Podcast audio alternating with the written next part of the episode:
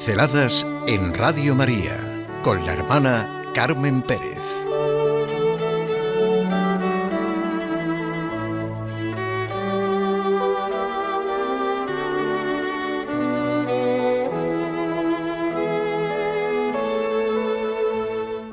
Donde está tu tesoro, ahí está tu corazón.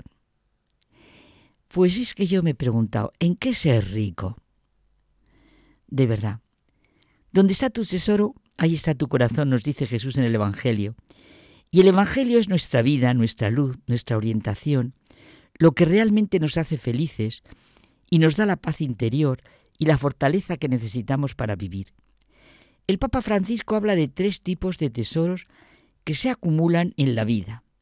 El dinero, la vanidad, ese tener prestigio, hacerse ver, y el orgullo, el poder.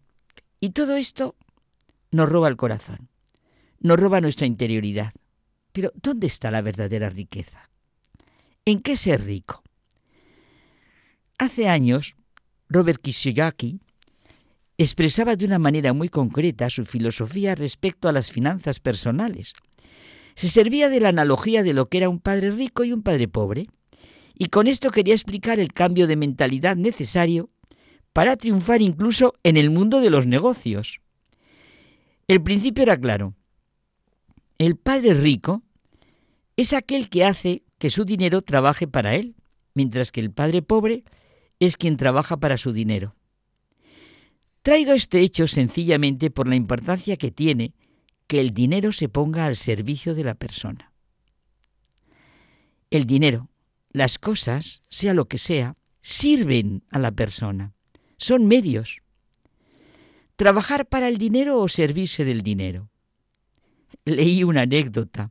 Dos estudiantes iban camino de Salamanca hace muchos siglos, cuando se decía aquello de que el que quiera aprender, que vaya a Salamanca.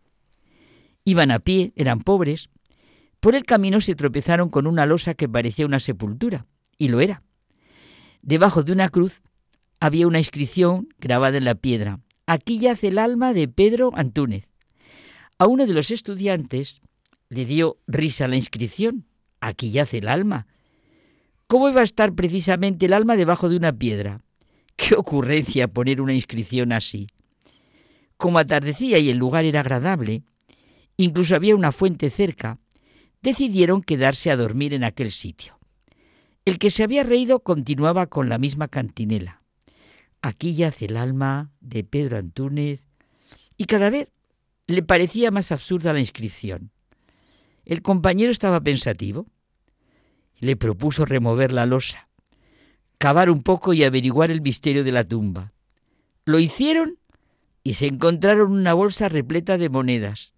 Era el alma de Pedro Antúnez y entendieron clarísimo la inscripción. En las monedas había puesto siempre el alma el pobre Pedro Antúnez es la expresión del Señor. Donde está tu tesoro, ahí está tu corazón. El problema es en qué ser rico o pobre.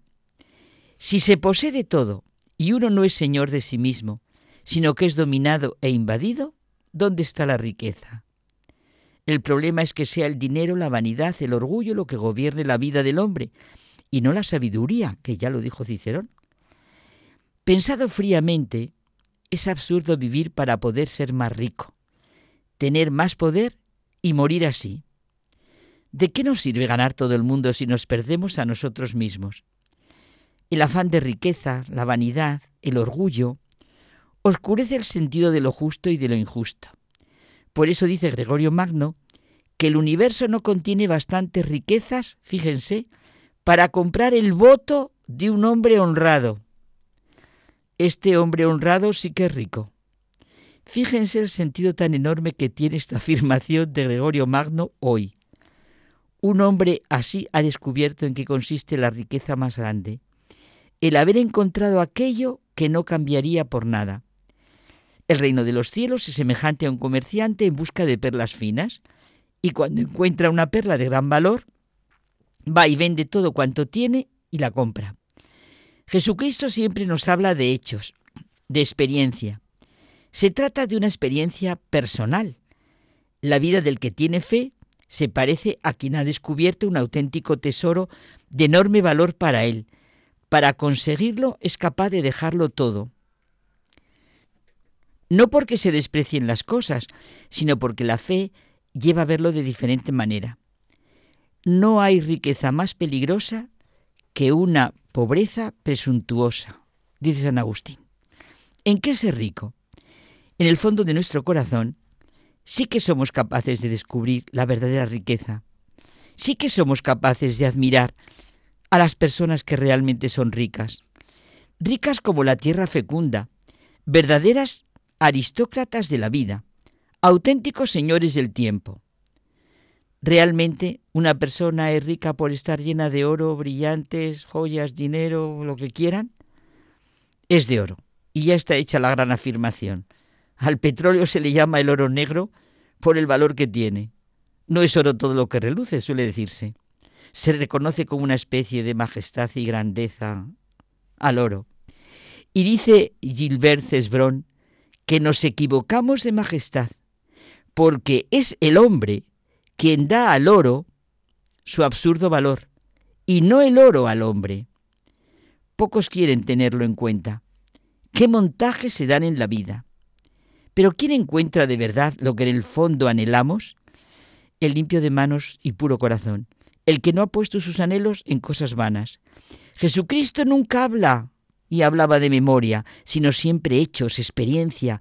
Buscad primero el reino de Dios y su justicia, y todos los demás se os dará por añadidura. No amontonemos tesoros en la tierra, donde hay polilla y herrumbre que corroen, y ladrones que socavan y roban. ¿Cómo se amontonan los verdaderos tesoros? Amontonando el bien, poniendo todo el bien que pongamos. Eso es amontonando tesoros en el cielo, como dice el Señor, donde no hay polilla, ni herrumbre, ni ladrones. Y los que así lo entiendan y vivan, reciben el ciento por uno en esta vida, ya en esta vida lo experimentan, y luego la vida eterna.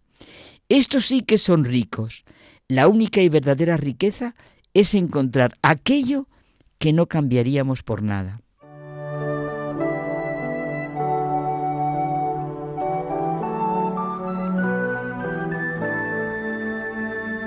Pinceladas en Radio María con la hermana Carmen Pérez.